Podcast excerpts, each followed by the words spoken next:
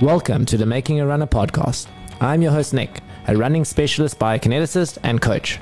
And I'm a co host, Davey, aka Davey on the Run, a running enthusiast, influencer, and marathoner, and I love everything about running. As passionate runners, we look to use our knowledge and draw on past experiences to provide you with cutting edge science and insightful information. We are going to be unpacking the fascinating topic of running with all stars, subject matter experts, and everyday enthusiasts to not only help you improve your running, but also ensure that you experience maximum joy with every step that lies ahead in your journey, wherever that may take you. This is how runners are made. It's how runners are made, baby. Oh, yeah. Oh, yeah.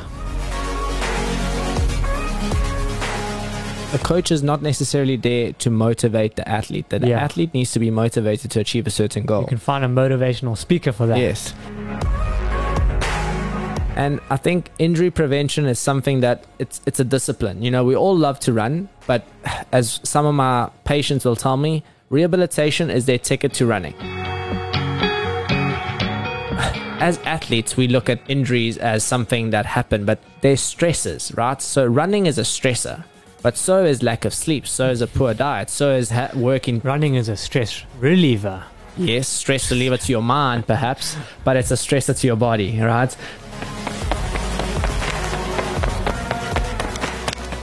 Davey, Nicola! How are you, my friend? We are back, We bro. are, we are back. It's been a while. We haven't recorded in a few weeks. It's been a while. We we hit it hard. We got a lot of content, Yeah. and then we sat back comfortably and Yeah. didn't do much. We just published. I mean, we published bi weekly, consistently. We've had some great responses, overwhelmingly great responses from our, our listeners. Uh, we really appreciate all the support to everyone that's that has been listening. We seem to have built a pretty loyal uh, listenership, which is it's, it's nice to see. And obviously, what the work that we're doing is being appreciated in the community. So we're just glad to be able to provide this for you guys. Um, so yeah, keep the positive and negative feedback coming if you have any. Whoa, whoa, whoa, whoa, whoa! whoa! Keep those. Uh, keep the negative stuff to yourself. Okay, don't You give it to Davey. you can no. tell me. But it's been a while since we've recorded a few, so we we've got a few updates on on the guests that we've had. Yeah, some Um, of our previous guests. our previous guests have done brilliantly in all that they aspired. So I think we can start with with Naheng. Naheng, legendary Naheng. You you will remember that Naheng uh, had set her mind on a on a 10k in uh, in Cape Town, the ABSA 10k, which she ended up running a PB of 30. 32, 06, 3206, which is incredibly fast. incredibly fast. The Sutu uh, 10k record. Yep. So Yeah, honestly- shout out to Naheng. I, I do think she listens to these podcasts. Um, we have kept quite a good relationship. So, yeah, really, really well done. Super impressed. Unbelievable effort. So, Yeah, massive. Then we had uh, Sean, Sean Clark. Gammy on the Gammy go. on the go. He, he ran his 21k. Um, Yes. He did a brilliant job. He ran a 220 there and thereabout. Comfortable. He's still very well on the road to his comrades. He's going to be qualifying next next month. And uh, he ended up getting a nice Is it next month, eh? Which one's he doing? the Dolphin Coast Marathon. It's in Ooh, July. yeah. Yeah. Pl- the sneaky little plug. That was that was unintentional. yeah. I didn't know it was Dolphin Coast Marathon, but right. Dolphin Coast Marathon is on the 3rd of July. If anybody wants to enter, uh, tickets are still available. Get them on web tickets. Yeah, it's going to be a beautiful race, guys. So make sure to to get your entry. And uh, yeah, so he's still on on track for his uh, comrade's dream. And you also got a, a nice drop of Asics gear along the way to help him get to his goal. Well, yeah, the, the, the team at ASICS really saw some potential in this guy's story. I do think it is an amazing story. I think what he's trying to do, as we all know, is incredible. Definitely the most passionate runner I've ever met, which is saying something. So, yeah, keen to keen to see it unfold. Yeah, once again, Gammy on the go. Go, go give him a follow. Um, really good stuff coming out from that platform. And then we had an incredible woman, Joe Kepler. She she had an extremely inspiring story from ruin to running. And we've had Back some from the dead. back from the dead. And again, we've had some awesome feedback from that. I was just telling Davey now off air how one of our listeners actually told us that he forwarded that message onto or the podcast onto one of his friends that had been struggling with addiction for a while. And after listening to that podcast, his friend decided that it was time to go back into rehab and try the whole process again. So it's awesome. I mean, it- it's incredible to see that we are able to actually get these stories out and, Yeah. and help people along the way. Yeah, that that story gave me goosebumps. I know Leah, our executive producer over here, also was really touched by that. Yeah. Um, And I mean, Joe Kepler, prior to that, uh, she was telling us about her aspirations at UTD, which was the 100 miler race, which she in turn ended up winning, uh, tying first. tying first, uh, which I mean, I think speaks so much of Joe's character. And uh, yeah, so it, I mean, it's incredible to see that woman really just achieve things. Yeah. And um, we're very excited to follow her journey. And good luck to Joe on her journey as now a pro athlete. Yeah, Um, I sure. do believe she's entering into UTCT at the end of the year. Oh no, no, She's got the Drakensberg Grand Traverse. yes, So, DGT. DGT. Okay, You keep on forgetting that one. I do forget that one. Stop giving shout outs to all these races, Davey. Send send me free entries, please. Mac- maxi race, maxi race. You got a twenty percent coupon. Listen, um, Oh, let's, wait. let's mention your PB, Davey. I mean, that's on the list as well. You were you were stressing a lot about this uh, one fifteen Was half I? marathon. Remember that? I think I a while was. I think I was stressing for best of the best. I think this one I had. I didn't put like too much pressure on myself, which was actually like one of the biggest changes that I that I unintentionally made. Was I sort of just went into that race knowing that I could do better than my previous time, which was at 119. I, I knew, you know, definitely I, I had it in my legs. Um, I was definitely better than that, but I also just didn't get into my head too much about it. I didn't suck myself up, and it turned out to be one of the yeah it was probably the, the second most incredible race i've ever had. Obviously at the moment uh, is cape town marathon. That was just unbelievable. But this one was also just um, everything un- unraveled so nicely. Weather was beautiful. The route was It was a unbelievable. perfect morning. it was a really perfect morning. So I ended up doing a 116 and a couple seconds. So it wasn't that 115 that I hoped for, but nevertheless, I was I was over the moon with it. Hey, I really, really, really was just so happy. I took it, grabbed it, and ran. Yeah, I mean, you you really impressed me in that race. I think it's quite incredible to see the potential that you have to sort of just break through certain barriers mentally, and like on race day, anything can happen for you. It's, Exactly. It's really uh, it speaks a lot about the type of character that you put out on the road there, and that run was exactly like that. I mean, the fact that you didn't have the ideal build up to that run either because Yeah. you tried to race a couple of weeks before it essentially, but you still went out there and tried again, and you had to prove it to yourself, and it just shows that you know you set your mind to something, yeah, the chances are that it can happen. Yeah. Um, next up is comrades. That's Yeah, yeah. We that's, that's that's the big ticket item for you currently, as we record, we are three months out of comrades. Uh, we have been training pretty much the whole a- year. It's a fierce competition in this training camp that Nic and I have formed. We're meant to be teammates, but there's a lot of like under under the table uh, kicking and, and stabbing going on. I think Davey just uh, this, this All on this- my side. I think it's all Davey, honestly. there, there's no pressure from my side. I just spend my day on Strava, like just constantly refreshing, trying to see what has Nic done today. And I look at it and I'm like, okay, I've still I've still ran more than he has. yeah, But yeah. last week, tell us how far you ran. Uh, too much. 120. 128 kilometers. makes me sick. And what did I do? Oh, I didn't check the stats. Davey, I'm not looking behind my shoulders, boy.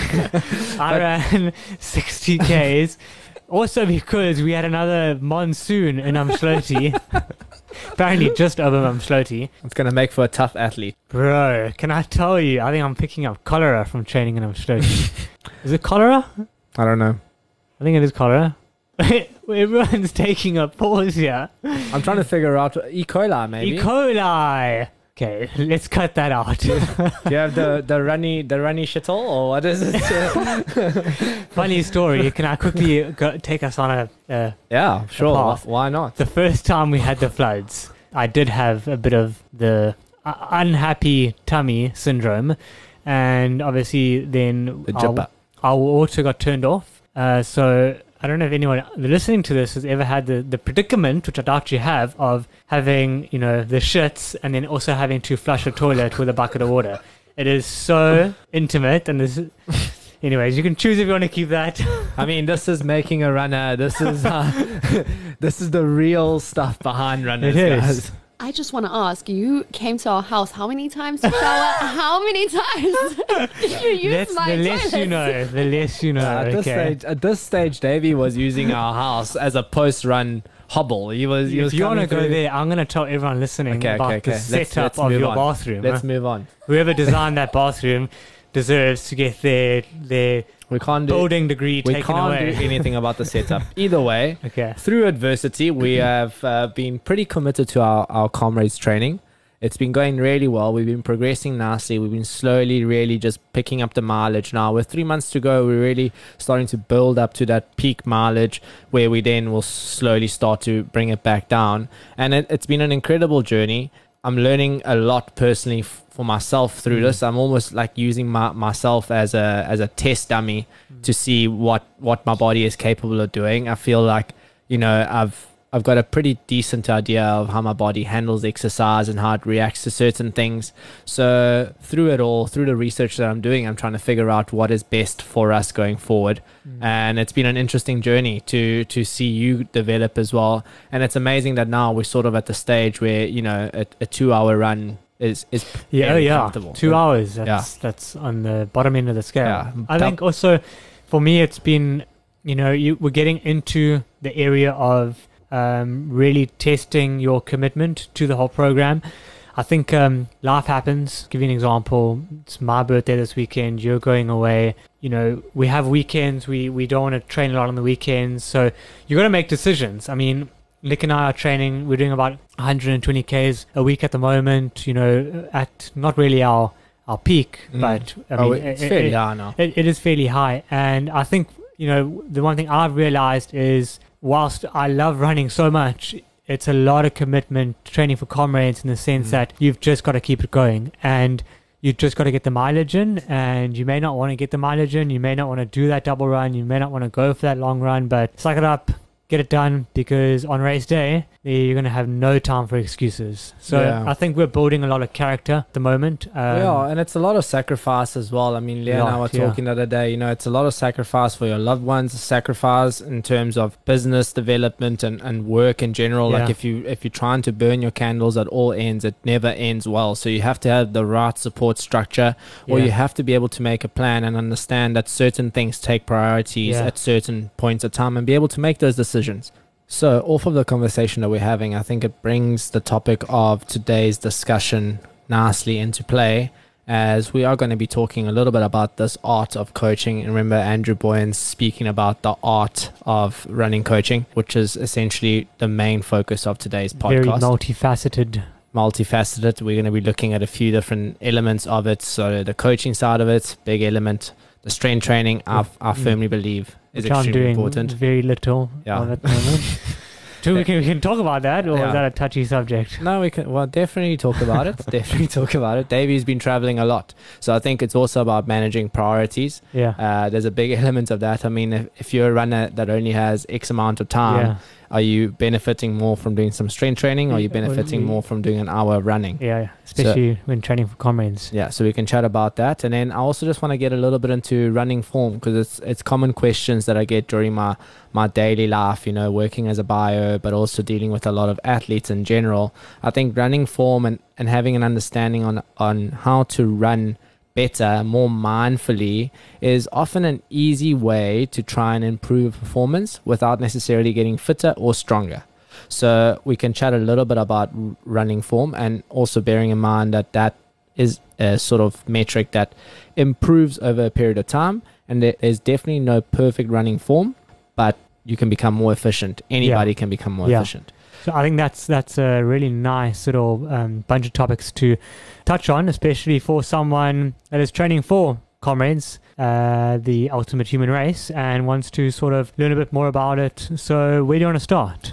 we can start off with the the coaching element. I think you know it's a common question: Should you have a coach? Do you need a coach? I think coaching is also relatively new. Would would you not say? Because I don't remember like two three years ago, or maybe I just wasn't in the space. But Mm. is coaching quite a new thing? Is it is it becoming more relevant to your everyday runner? Because I, I think a lot of people hear the word coach and think, oh, I don't need a coach. I, I'm not Mm. an elite runner.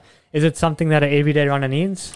Look, I think it there's definitely elements where someone might benefit from a coach, and there's elements where people can, if if disciplined enough, they can probably follow a plan and, and still get similar improvements. You know, a coach is not necessarily there to motivate the athlete. That the Yeah. athlete needs to be motivated to achieve a certain goal. You can find a motivational speaker for that. Yes. The coach is there sort of for the athlete to have back and forth conversations with someone that is knowledgeable about the topic of running and can guide them in the way of, you know, making the right decision. It's okay to take a rest day. It's okay to, you know, push your run later. It's okay to change your schedule around because I think a lot of people look at a schedule and they think, okay, that is it. It's concrete. Yeah. I can't change it. If I if I if I move something, it's gonna throw everything else off along the way. And that's not the case. You know, I, I mean, you see the way I coach you, Davey, and it's it's a pretty much relaxed way. I mean, I, I think. I know I know there's a lot of coaches that aren't so relaxed, but the, at the end of it, you have to manage the human element. Yeah, I think we found a pretty good groove. I do throw quite a few curveballs at you, um, but that's the one thing is that you know also for me sometimes I don't have time to to think about you know my week and what I'm going to be doing with that running program. Uh, so it does help, help having you know someone who knows what you're training for, what you're going to do that's going to get you the best results. Mm. And there's different ways of coaching someone, you know. So personally, I have two very common ways. It's it's either I'll give someone a plan to follow and expect them to sort of give me feedback on how the plan is and that would be sort of a less time consuming way from my end where I would expect an athlete to be doing a lot of the work and they would have to be quite accountable to it because I wouldn't be checking up on them. And then there'll be more of like an individual coaching element where I'm literally I'm the athlete's coach and I'm dealing with that athlete probably on a day to day basis, if not daily, every second day. And we constantly in conversation trying to figure out the best way forward for this individual. Yeah, And if you're someone that needs that sort of discipline and needs a plan and know that there's someone out there that's sort of watching you, making sure that you are Yeah, ticking the yeah. dots, uh, then that's where coaching is for you. If you're Yeah. someone that's pretty well motivated, someone that someone that knows their body, someone that is able to understand the plan and apply it, then you don't necessarily need a coach. So I think there's elements of coaching that are new, but coaching is an old art. You know, for every athlete, there is essentially someone creating the plans for those athletes. yeah, And uh, I think coaching nowadays has become very mainstream, as you mentioned. And I think it's due to the fact that it's it's a lot more accessible through these online stats that you can get through apps like Strava, Garmin, yeah. I Training think the Peaks. running the running scene has also just blown up in the last couple of years, and I think that's also largely to do with social media. Um, I think there's there's a lot of people that want to start running. Running events have gotten bigger. Mm. Um, so yeah, I think I think there's just a lot more awareness in the in the running community in general. for sure. And also, you know, the coach is able to look at an individual, make sure that plan that they design is 100% suited to that individual. So you might find some individuals might benefit more from doing a lot of just easy running, very Yeah. low quality type work, and just focusing on building up the mileage. Some others will want to have certain aspirations where there is an element of quality work that needs to be added to that training plan. And I think there isn't a sort of golden formula. I know a lot of people talk about 80 20 principles, uh, spending a lot of time in your zone two aerobic zones, but you know, there isn't a gold standard with that. There's a, there's a lot of different sort of schools of thought in the world of running, but generally speaking, for an endurance sport like what we are doing, I mean, an ultra marathon, but even any distance between 10k and up, you're generally finding that best results are seen where people follow a plan that is specific to doing a lot of easy running with added a little bit of quality work. And I think that's an element that most runners get wrong, especially new runners or runners that haven't been coached before. They tend to spend too much time doing sort of incorrect training Yeah. or training a little bit too hard, but not hard enough. Yeah, yeah. So Nic, as the as the coach, what would your one top tip to anybody listening be? So I think my top tip in that case would be trying to work on your running form and, and get Mm. someone to take a look at how you're running. Um, eh, a lot of So us, do a, a run ana- analysis. yeah, running gait analysis, or even just get a, f- a friend of yours to take a video of you whilst running, or when you're running and you catch a glimpse of yourself on a puddle or on a on a mirror or a window. Just just make a note of how you look, because I think that's an easy element to work on. It takes time, it takes years. Becoming aware of what you're doing wrong and how you could potentially be doing it better Yeah. is a quick fire way to becoming a more um, Efficient runner. efficient and potentially injury free runner. Yeah. So then, what would your key points be uh, surrounding uh, running running form? So there's a few elements that you look at running form, and you know, running form is, is pretty subjective. There's there's obviously the elements of morphology, human morphology. So some eh, What? don't don't say that like I'm, I'm supposed to know what morphology okay, is. simple things like limb length. So Davey, if Limb you length. limb length. So if you got a long femur, The bio is coming out. biomechanics. Okay, so a quick biomechanic So hold on. What's it? Mo? Mo? mor- Mo? morphology, Morphology and limb length. limb length. So go. so what is limb length? Right, it's it's the length of your limbs. Go- Okay. Yeah, I know that. What is that determined in your legs? It's the length of your femur and the length of your tibia. so someone might have a predisproportionately long femur and that will make their legs longer essentially, right? So you might get someone that has got better biomechanics for running and their their stride length is naturally going to be longer uh, to someone that's got poorer biomechanics for running. Okay, That so there's that element of running form Could have So just said that. I was I, I was working around it. You wouldn't let me. Morphology. Morphology. Now you know something new. Word of the Well, day. it makes sense now because it's morph, morphing. Yeah. I Okay. don't know, I don't know about that, but either way, uh, so that's that's a big element that changes from individual to another individual, right? So what your running form looks like versus someone that's you know 20 centimeters shorter than you and has perhaps shorter limbs than you Yeah. Coaching the same thing to that individual might not benefit them the most So then, like looking at uh, Kipchoge, is he Yes. like perfect morphology? okay drop the word davey drop the word but he's got pretty good biomechanics, right? yeah, so okay. you look at him and it's a dream. You look at him running and it's like, wow, that guy is looking so easy. But meanwhile, he's running at two minutes fifty Tell a us how you really feel. Well, it's it's true, right? So certain individuals look easy whilst they run, whilst other individuals look like they're working whilst they're running. Leah's And- putting her hand up. Yeah, That's me. yeah. But I think that's something that can be worked. But essentially, that's an element that as a as a biokineticist, as a running coach, I got to look at it and try and figure out what is going to be best for this individual. So can you take somebody with a really bad biomechanics, not morphology, biomechanics, Yes, Good and can you can you sort of make them into a Kipchoge, or so you, you can work towards something like that? it or- depends on what element of Kipchoge you're looking at. Is Mm. it the the freakishly large aerobic capacity So, uh, or cardiovascular monster that he is, Yeah, or is it the the leg leg length that Yeah. you're never going to get, or is it sort of a reminiscent of a similarity in his running stride, where you know his foot is landing underneath his knee, his back is uh, his back leg is triple extending upon toe off. Those are elements that you know you can coach to a runner Yeah. by simply going through a gait analysis. You know, Davey, you've done a gait analysis, but generally the way I take someone through it is I get them to run at a comfortable pace and then I get them to run a little bit faster and I show them the differences between when they are picking up the speed and when they are just sort of taking it easy. So if someone can understand those differences, and the main differences we're essentially looking at are four different elements of the gait cycle. The first element being when your foot lands. The second element is when your foot is directly underneath you, so your mid stance phase. Third element is when you're about to take off, so when you're toeing off with your back foot. And then the fourth element is what is your foot doing on the way back to landing, so the recovery phase. yeah, Now, in each one of those phases, I'll coach my athletes to understand what is most important about that phase, why it's relative, how it impacts their performance, and how it impacts their injury incidents. And if I can make them aware of certain biomechanical issues that they have that they can then work on over time in their running mm-hmm. Then that's that's a safe way to get them to improve and the main things that i see are overstriding overstriding is probably Sure, yeah. very common in about 90% i'd even say of I runners think, that i see um, I I think I was very very. I think I probably still do have quite a big overstride because I used to think the longer your stride, because I mean you, you look at like elite runners.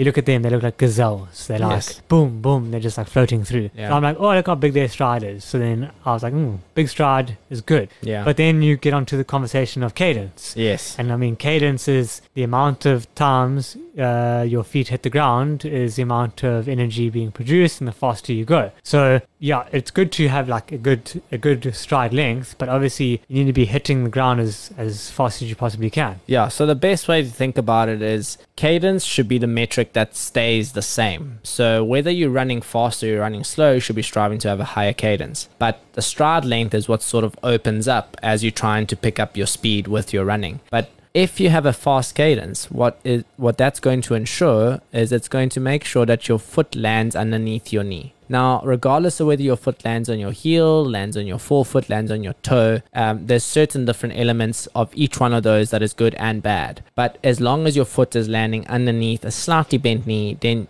that's classified as a non overstride, which then means that you're not going to be wasting energy, first of all, and you're not also going to be putting a lot of energy back into your body. So you're going to decrease chances of injury. Yeah. So that's the first and most important thing that runners can do. So, coach, please, when I first came to you, I was was told I was a overpronate overpronating runner. I came to you in a stability shoe. Can you quickly explain to me the difference between overpronation, neutral, and what are the other ones? Because Supination is supination. So I know nothing about So those. pronation is the natural movement of your foot collapsing inwards upon landing. If you look at Kipchoge running, he pronates. It's natural. really? It's your body's way of putting your foot back into line with your big toe so that you can toe off. Over pronating. So and if you called pronate- overpronate, you If- technically need a stability shoe.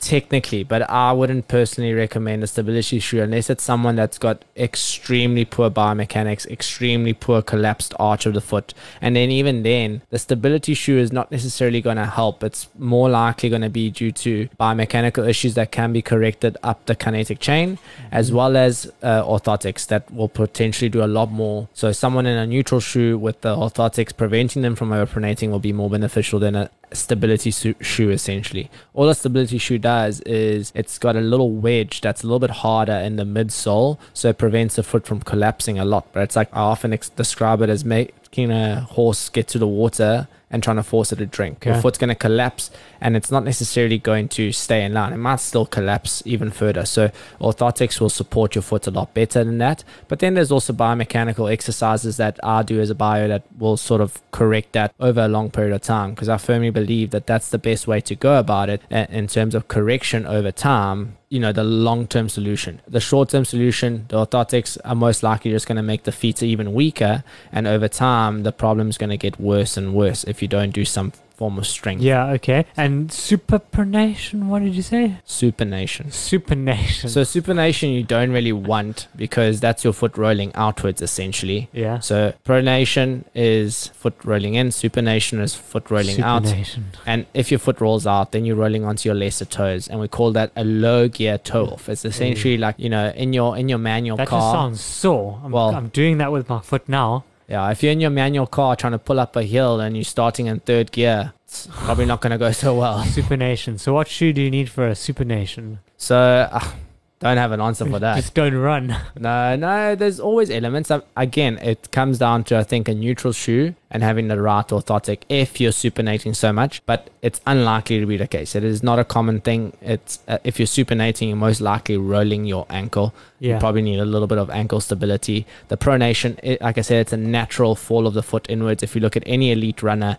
that foot does collapse. It's not necessarily going to lead to an injury. The problem comes in is, and again, with injury incidents, you find that faster runners don't get as injured as slower runners. And it's it comes down to that metric of cadence that we were talking about. Fast runners have a Yeah, fast yeah, cadence. yeah. So what a fast cadence also equals is a quick ground contact time. So you're spending less time on the ground. There's less chance for the foot to collapse, less chance for the knee to collapse, less chance for the hips to collapse. So you that's why it comes down to having a faster cadence and that being a positive. Yeah, okay. If we then move on to the next important thing with the gait analysis is the lean. Leaning forward is the most important thing that runners can do. And if you become forward, uh, if you become efficient at leaning forward, you will naturally maintain a faster pace yeah, without using as much energy. yeah. And I'm sure you felt that.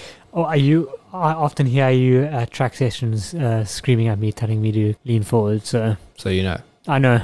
Do, you, Do I do it? is that what you no, I don't me? do it. I'm probably the worst person to give advice to because it goes in one ear and out the other.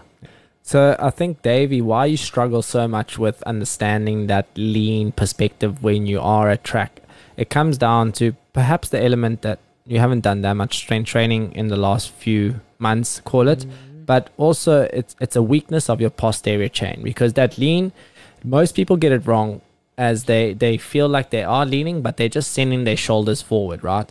The best way to describe the lean is that your body falls forward at the ankle level. So a nice cue to give people is nose over toes. So you want to try and keep your nose over your Rose toes. when you're before running. hose. You heard it here first, boy. Nose before toes and bros before hose. Sorry, carry on. okay, Davey.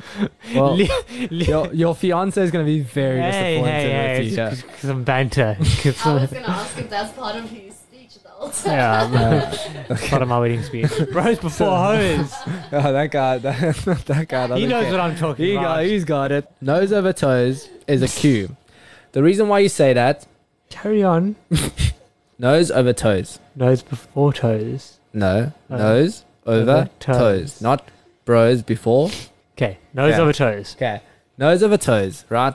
It's a lean from your ankles. You want to feel like you're falling forward. Running is all about generating momentum in a forward direction. So if you're standing very upright when you're running, first of all, you're not sending yourself forward. You're sending yourself half up, half down. So you're not becoming as efficient as possible. Also, the moment you start to lean forward from your hips, so try and send your hips forward, you will Is that why we do hip thrusters at gym? 100%, boy. Really? Yeah.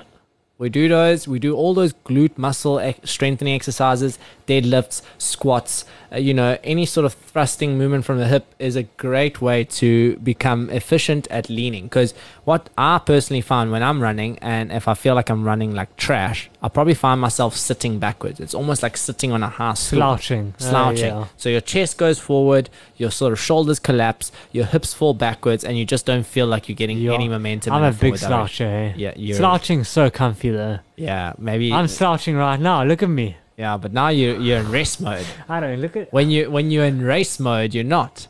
So it's important to maintain that forward lean. What that forward lean then does, and it helps a lot, is the next phase of the running gait cycle. Swing your arms. Not quite. So arms are important. That's something I can do. Yeah, That's yeah. You've I been doing enjoy. you've been doing your sprinter arms. Yeah. Do do a set for me very quickly, Watson. Okay, for those of you not in studio with us, Davey is almost falling off, off of his chair trying to do some sprinter arms. But yeah, the arms are an important element, especially when you find yourself fatiguing. Moving the arms really quickly also helps you maintain a fast cadence. So for someone that is struggling to improve their cadence or speed up their cadence, you got to think about pulling your arms backwards. And you know, it's not a straightening and extending movement of your of your bicep and tricep. So it's not your elbow that's moving; it's your whole shoulder that's pulling backwards and going forward. Pulling backwards and going forward. So the pull of the arms is what we call it. But if we move on to the next phase, which is essentially leaning directly after the lean, excuse the pun, it's it's the triple extension of your leg when you're about to toe off. So if you look at those very fast runners or someone that's trying to run fast, you'll find that they have this beautiful back stride. Oh, what I want to what I want to know desperately is how do I get my my heel to touch my bum? Okay, so Because that's like when you've made it. so that's mobility based as well. So if you've got good hip mobility, you'll be able to get your heel that close to your bum. And what I, what we find is that faster runners obviously get a much bigger heel kick. And what that heel kick does is it allows that foot to land directly underneath your body a lot more efficiently. So, how to get a better heel kick? That comes from having that power, that explosion that sends you forward. And the best way to describe that explosion is it's very basic science. It's for every equal action. There's a positive and negative reaction. Oof, I don't know. We're not science. That was that was uh, For- what's that from? The Tinder swindler. so for every action, the Tinder swindler said that though. I'm sorry. for every action, there's an equal and opposite reaction. So for every push into the floor with your back foot, you're going to be pushing yourself in a forward, Forward. direction, right? So the more efficiently you can push into that floor, so the more efficiently you push yourself forward, essentially, you're going to get a much better sling of your leg and it's going to drive your foot backwards and upwards towards the underside of your bum, right? And if you become really efficient at that pull, is what we call it, it's actually you pulling the floor to drive you forward. That's how you get that foot to really lift up nice and high and land in a good position. So my question to you would be: Can you do any of this at an easy pace? So you can't. So you Exactly why I don't run easy. boom. Mark drop. You can't drop that mark. studio. Sorry, you can't do it. So you can't do any of that when you're running. So you can you can work on the movement pattern on of it of it. You're not going to get as much explosion, of course, because you're not trying to run at four or three minutes a k. But you can certainly practice the right behavior. So the right behavior being the leaning forward, the trying to be explosive and meaningful with your foot as you're trying to drive that knee upwards, and then making sure that your foot lands in a good position underneath the the knee. And you know, after the push off the floor, so now you've toed off. What happens to that foot? It drives upwards. So you then need to sort of be able to drive your knee nice and high. So if you've had a good explosion off the floor, your knee is naturally going to float quite high. But you find a lot of people don't get that natural explosion. So what happens? They have to sort of drive their knee forward. They have to use a lot of their hip flexors. Their hips and the anterior part of the hips get very tight, and their momentum sort of falls backwards. So that's where the biggest mistake comes in. If you've got weakness in your posterior chain, being your glutes, your hammies, your calves, your Achilles is not firing correctly, you're going to utilize a lot of those anterior muscles, your quads, your hip flexors, and you're going to sort of bypass that whole process. And that's going to sort of make you stand very upright, and it's also going to make you overstride. So it just sort of fuels the fire of that bad running gait. Mm. So that's why strength work is also extremely important at becoming more efficient as a runner. got it. So, so that's another part, you know. Certain runners are better at taking advice than others, and that's as a coach something that you have to take into consideration. You know, the cues that I'm going to give Davey are going to be completely different to the cues that I'm going to give an individual that's just starting out, and they're going to be completely different to an individual that's heavily experienced and, and has good knowledge about the human anatomy. So I think that's a big element that I have to play around with and sort of realize when I'm when I'm giving the feedback for the gait analysis, how in depth can I go?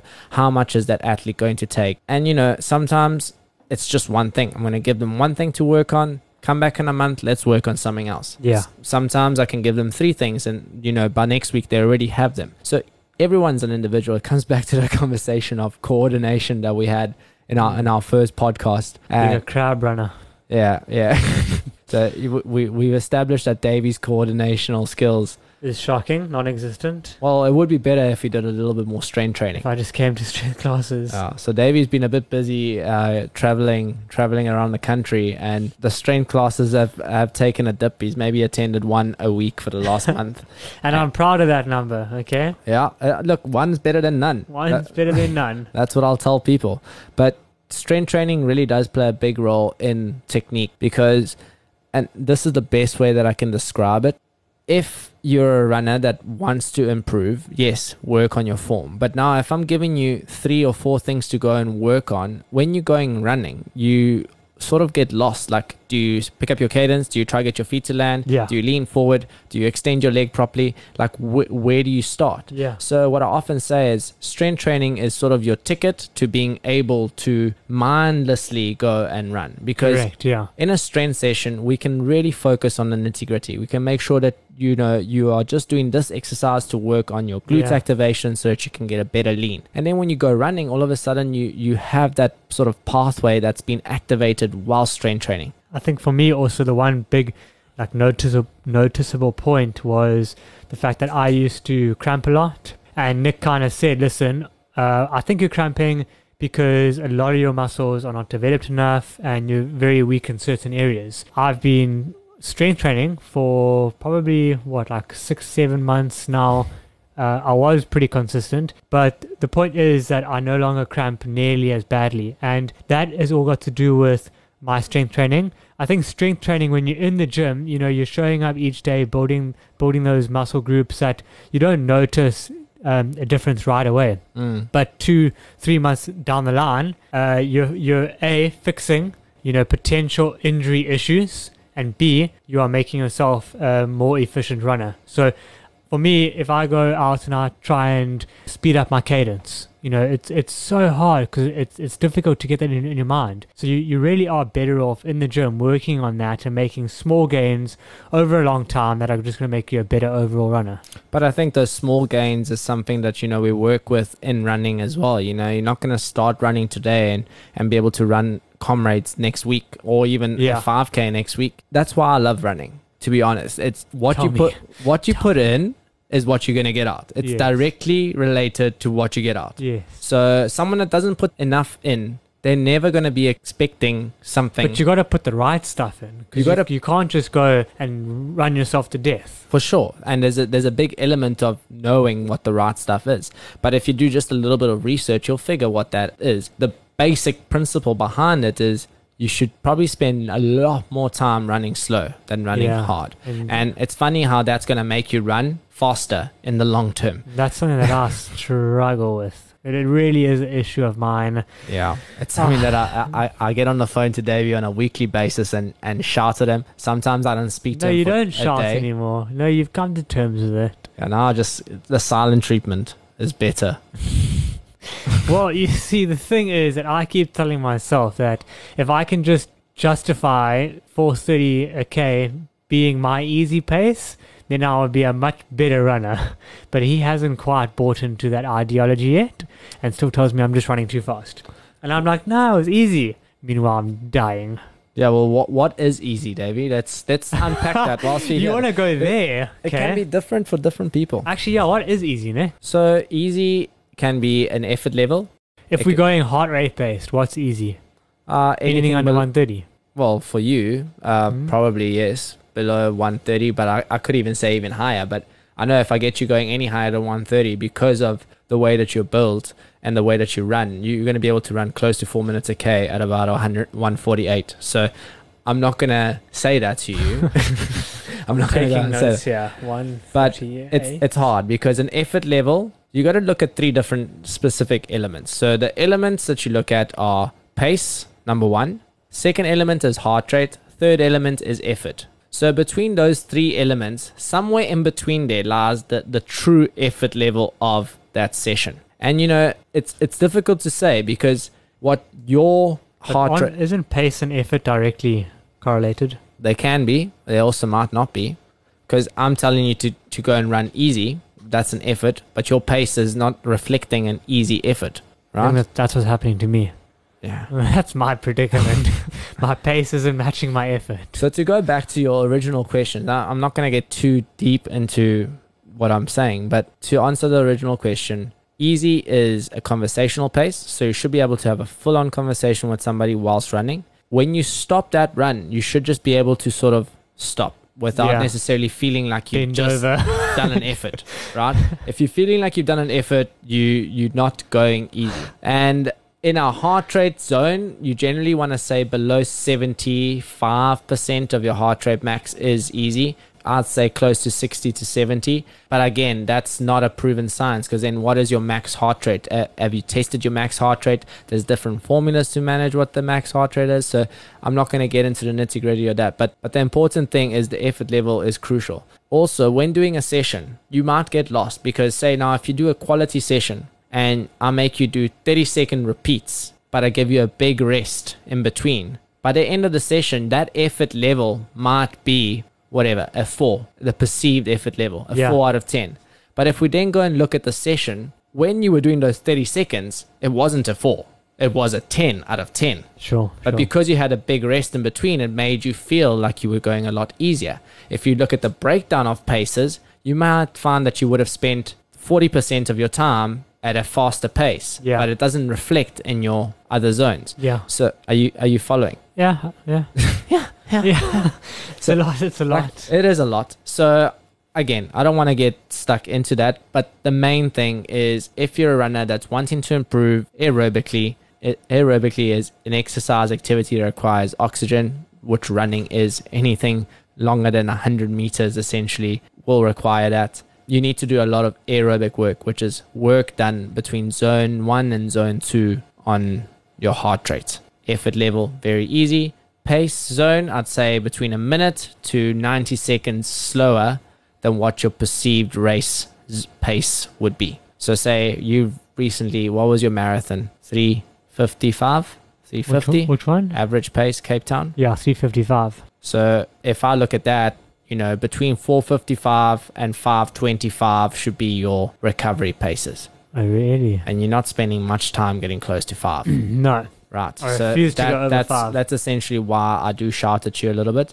And also, you know, the the load on your body is a lot more when you run harder. So Mm-hmm. if you keep your load to a minimum, you're able to do more running, which is what it's all about essentially. That's what strength training is all about as Yeah. well, by the way. I mean, I want to mention it because you know a lot of runners say, "Oh, I've been doing my strength training. I'm feeling really strong. Like I can run up the hills a lot faster." and I'm just like, "That's great. Probably not the strength training. The strength training is probably allowing you to train better when you're running, and because you're more mindful, you're activating the right muscles. So running has become easier. But it's not necessarily that you are now a stronger runner. Strength takes time to build." But it's an indirect link. You become more efficient as a runner.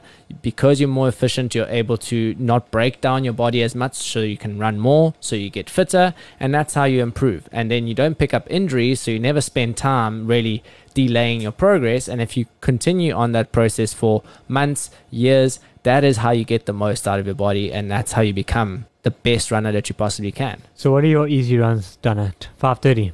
So I, I've, I'm sort of playing around between five and five thirty. Hmm. So I know that like a five for me is easy enough, but it's still I could go easier.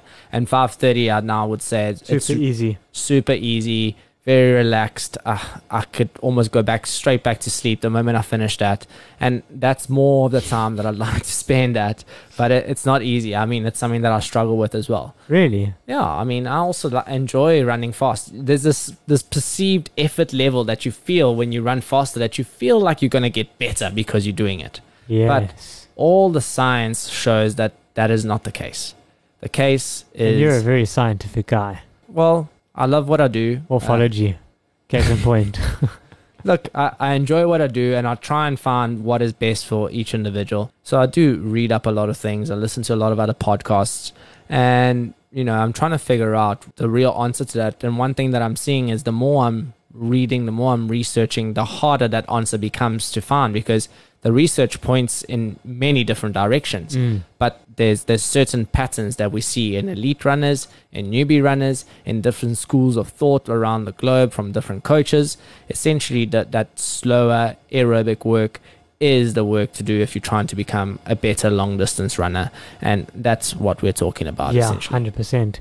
So I also wanted to chat quickly about a topic that I think is quite relevant with the build up to comrades, which is injury prevention. Obviously, that also ties into you know strength training. I think a lot of strength training, as we know, is getting strong enough to prevent injuries because there's a difference between injury prevention and injury. What would you refer to it as? rehabilitation rehabilitation or dealing with the injury when it happens and dealing with the injury before it happens. So yes preemptively and emptively, yeah think post-emptively. so most people think about it post-emptively if you I think 99% of runners think of it as post-emptively. Yeah, so I mean, the people that I see in my practice have probably been injured for a few months by the time they decide. they are there because they are injured. yes, yes. There's very seldom people. that- Someone who walks in and says, I don't want to get injured. yes, but having said that, the people that have picked up an injury in the past are the ones that understand that they need to do some element of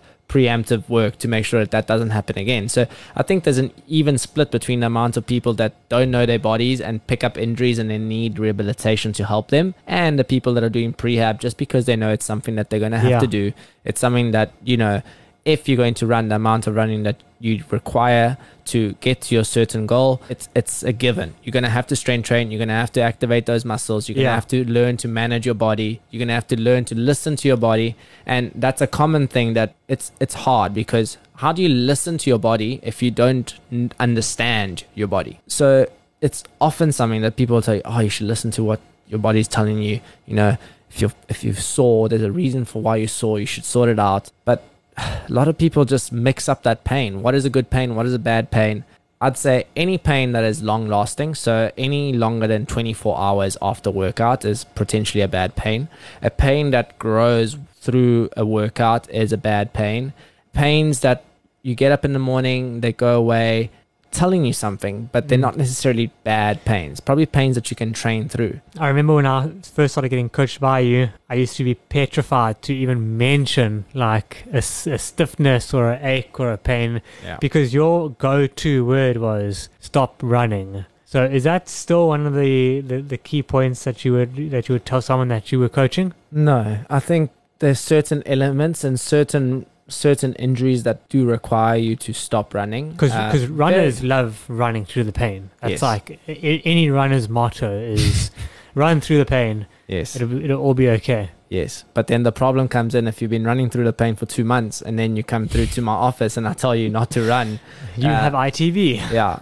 Look, there's certain injuries that you can't run through. Yeah. If you run through them, you're going to hurt yourself more. You're going to set yourself back further. Take into account something like this, uh, you know, this comrades training. If you're trying to train and you've got three months left, now imagine you pick up an injury tomorrow. Yeah, Touch I mean that happened on the on the build up to one of our marathons. Yes. So you pick up an injury tomorrow. Now, how is that injury going to impact your training? It's going to impact it a lot. But are you going to continue with that injury, potentially trying to run through it, and then get a month out of comrades and be like, yo, I, I actually can't do this. I need to take some time off and perhaps go into comrades with this injury? Or are you going to take a month off now? Sort the injury out properly, slowly progress, rather go in undercooked. I often say that to my runners. That's way better than going in overcooked and injured for sure. and manage that injury properly. And I think injury prevention is something that it's it's a discipline. You know, we all love to run, but as some of my patients will tell me, rehabilitation is their ticket to running. If they do the prehab work, if they those do are, the those are wise words. if they do the their prehab work, and you know, there's a lot of coaches and people out there that don't believe in in, in the strength and and the rehabilitation stuff. But I speak firsthand. I, I see it on a day to day basis. That is most of my clients that I'm seeing at my practice, and the the improvement is, is almost hundred percent. Yeah. I, I can't I can't think of people that don't get some level of benefit from it. So so we know we know that side of it. Obviously, biomechanics, strength that prevents injuries, etc., etc. But what would you say? Is there anything that you are like really wild by in in the sense that someone walks into your offices, has an injury? What what would you recommend to them? Is it rolling?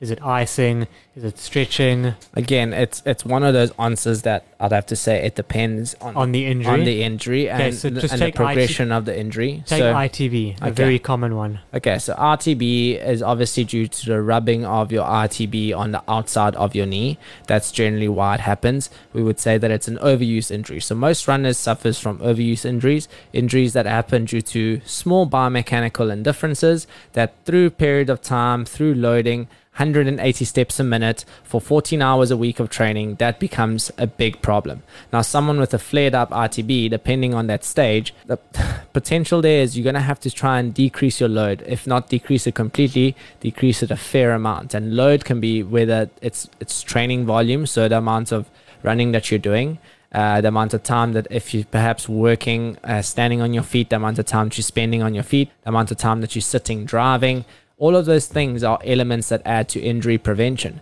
And you know, as athletes, we look at injuries as something that happen, but they're stresses, right? So running is a stressor, but so is lack of sleep, so is a poor diet, so is ha- working. Running is a stress reliever. Yes, stress reliever to your mind, perhaps, but it's a stressor to your body, right? So that stressor to your body, it's not the only stressor.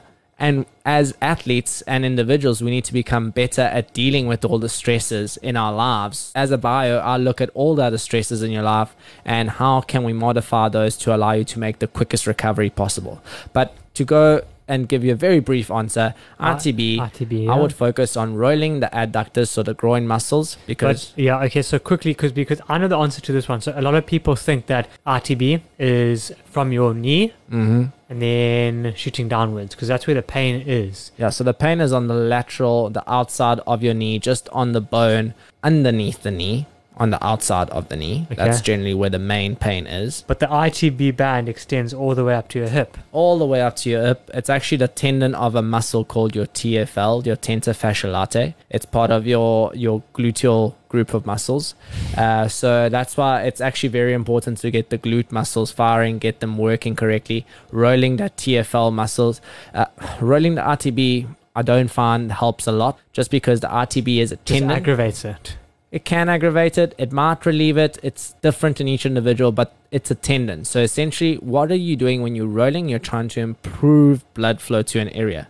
A tendon doesn't get good blood flow. So you're essentially rolling an area that doesn't have good blood flow anyway. So you'd rather roll and spend your time on areas that have good blood flow so you can get the relief. So if ITB is a biomechanical issue because your knee is collapsing inward, so you strengthen your glute to keep your knee out, and then you roll the inner part of your thigh, so your adductor, to make sure that you know that all balances out. Then you look at other elements like your running, perhaps your cadence, perhaps your overstriding. All of those things matter, but that's longer in the run.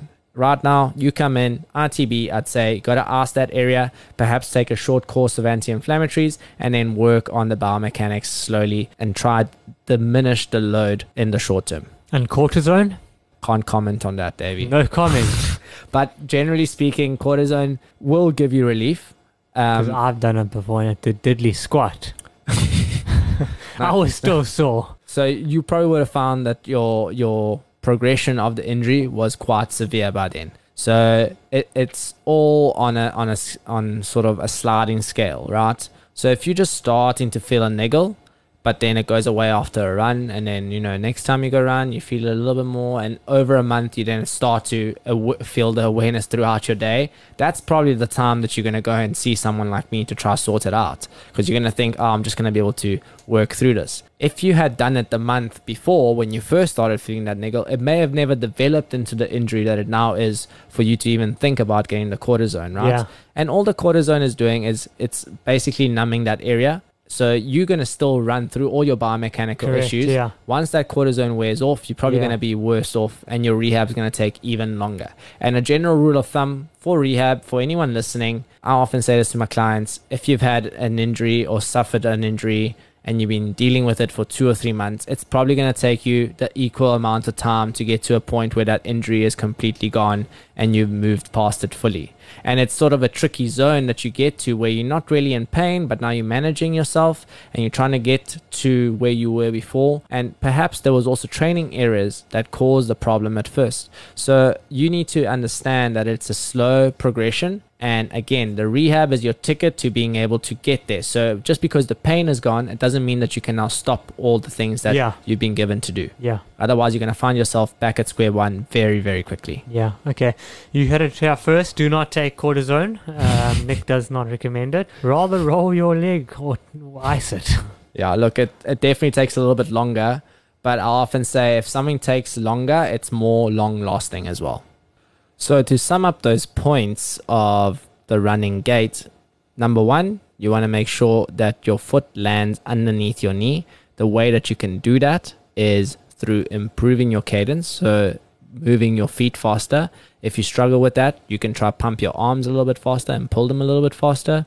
The second most important thing is leaning forward. The lean from the ankles, not from the shoulders. Sh- Shoulders. not shoulders. Nose. Nose before toes. Nose in front of toes. Nose over toes. Nose over toes. That's the one. That's the one. And then thirdly, work on your strength work so that you can understand and get a great activation of your posterior chain muscles so that you get a perfect drive and become a lot more efficient with your whole running gait. The last thing I want to just mention is that, you know, it's all good and well having all this data, having an understanding of how to improve as a runner, and having the right strength training behind running. Um, but, you know, we're all human beings, and human beings are all different. Yeah. So every single person is going to react differently to certain styles of training. They're going to find ways that might benefit them better. Yeah. Uh, so as a coach, as a buyer, you know, as an athlete, you need you need to learn to understand and be able to listen to your body and take all those cues and figure out what works best for you. Yeah. And what would you say works best for you at this stage, Davey? Um, at the moment, it's. I mean, I've seen really, really good results um, just from following a general program. Um, obviously, I really enjoy the 80-20 model. I sometimes do, you know, think that I could do a few more harder efforts. I do obviously like running fast, so I think I would like a few more quality workouts. The strength has been really good. So for me, I think Well, I think firstly, if Kipchoge can't handle more than two quality sessions a week, what makes you think you can handle more? I, I would love to do more. So I think just on my side for you, what you could work on is really trying to get that speed a lot lower on your easy runs so that you can focus harder on the hard runs, building more resilience as an athlete in terms of your your psychology behind running. So I know that having run with you, you're a very strong mental runner. And you know, when someone just gets slightly ahead of you and you're not quite in the right frame of mind or the body is hurting, you're likely to just quit and become the, the, the, the photographer for the day. That's not true at all. Are you kidding? Do you know how competitive I am? Come, if they want to go past me, let's go. I've seen it happen many times. Will. No, you have not. I think I had COVID. I'm pretty sure I had COVID. COVID is always an excuse for you. know. you had that excuse waiting I for that 116. You thought you had COVID as well. At the end of a track session, Davey is right behind you. Then all of a sudden, he just disappears and he's nowhere. All of a sudden, he comes around with his phone. Are you kidding? this is all rubbish. This is all lies. Don't, don't listen to them. It's a false information. So yeah, let's let's work on that mental resilience, Davey. We'll have to do some some mental coaching. Uh, well, I'm insulted. I'm joking, bro. It's a safe space. I know. And Nicola, what works for you? So, Davey, I find that um, consistency, I'd say, is what's worked for me the best. Consistency is key. consistency is key. Number one, most important thing. I've just been prodding along for four years now. I've been consistently training. Getting lapped at, tra- at track by Dave. Um, I might get that, but we'll see what happens comes Comrades Day, boy. Hey, this is a team effort, okay? Team effort. Every time we do a bloody long run, I end up running like 100 meters behind you. Like I can see you in the distance. I can't shout at you. Even when we went and ran that Kearsney run, you just ran ahead and you stayed ahead. I could see you the entire time. Right to the finish line, but you just didn't want to run with me. What's I wrong with the me? athlete, you are the coach. This is how it needs to be. There's a there's a picking order, okay? Alright, okay. Coach can't be in front of athlete ever. Coach can aspire. Coach can aspire. Yes. Coach is coming for me on Comrades Morning. We'll see what happens. we'll see what happens. I'm putting all my eggs in that basket. But yeah, I'd say I've definitely been doing a lot of strength training. And when I say strength training, I've been focusing a lot on uh, squatting, Squatting. deadlifting, and focusing on, on heavy work. Because also, as endurance runners, we do enough endurance work. How So come I don't do any you don't come to gym, bro. okay? You don't Even if I did, even if I came five days a week, I think you rig my gym system. That's what you do. now you're accusing I think you make me do bull. body weight stuff. Bull. I want to do heavy squats You need to come. You need to do the time. next week. You need to ask your body: Have you served enough time to warrant being able to do that? I've served the time No, you have doing not. the crime. no, you have not. The crime of not You training. You simply have not. You have to be consistent. That's one thing about strength training. You lose your strength benefits very quickly. So if you can perhaps get more consistent, we can get you back onto the year of strong. Right now, it's just the year of running. Yeah, well, we can't all get what we want in life. No, for sure. We we're juggling a lot of things. We got to prioritize. That is another thing, guys. Life happens. Don't be so hard on yourself. Yeah. If you if you have a goal and sometimes you need to reevaluate, just stay on path, try to achieve that goal um, to the best of your ability. Not a train smash. Not a train smash. Hey, I've learned this phrase. It's the best. Not a nothing in life. Some things in life are a train smash, but just just nine times out of ten, it's not a train smash. Just go with it. We'll end off on that positive note, guys. Thank you for listening to us today. Episode five. Episode of five Making of Making. Runner. We do have some more exciting guests lined up. We really can't wait to get um, those prospects into the studio. And some more inspiring stories. some really really inspiring stories. And thank you to everybody for just once again showing some some really good support. Uh, we hope you guys are learning something.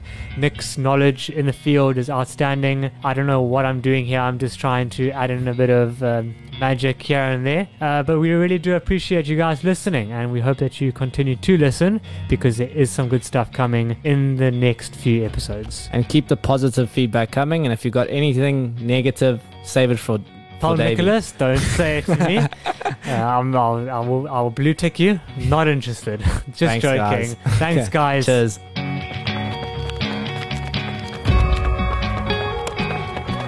Once again, guys, thank you so much for listening to another episode of Making a Runner. If you enjoy this podcast, you can listen to it on Spotify, Apple Music, and Radio Life and Style. And don't forget to give us a follow on Instagram at Making a Runner to follow the journey of our guests and our podcast and catch up on the latest news. Bye for now. Cheers, guys.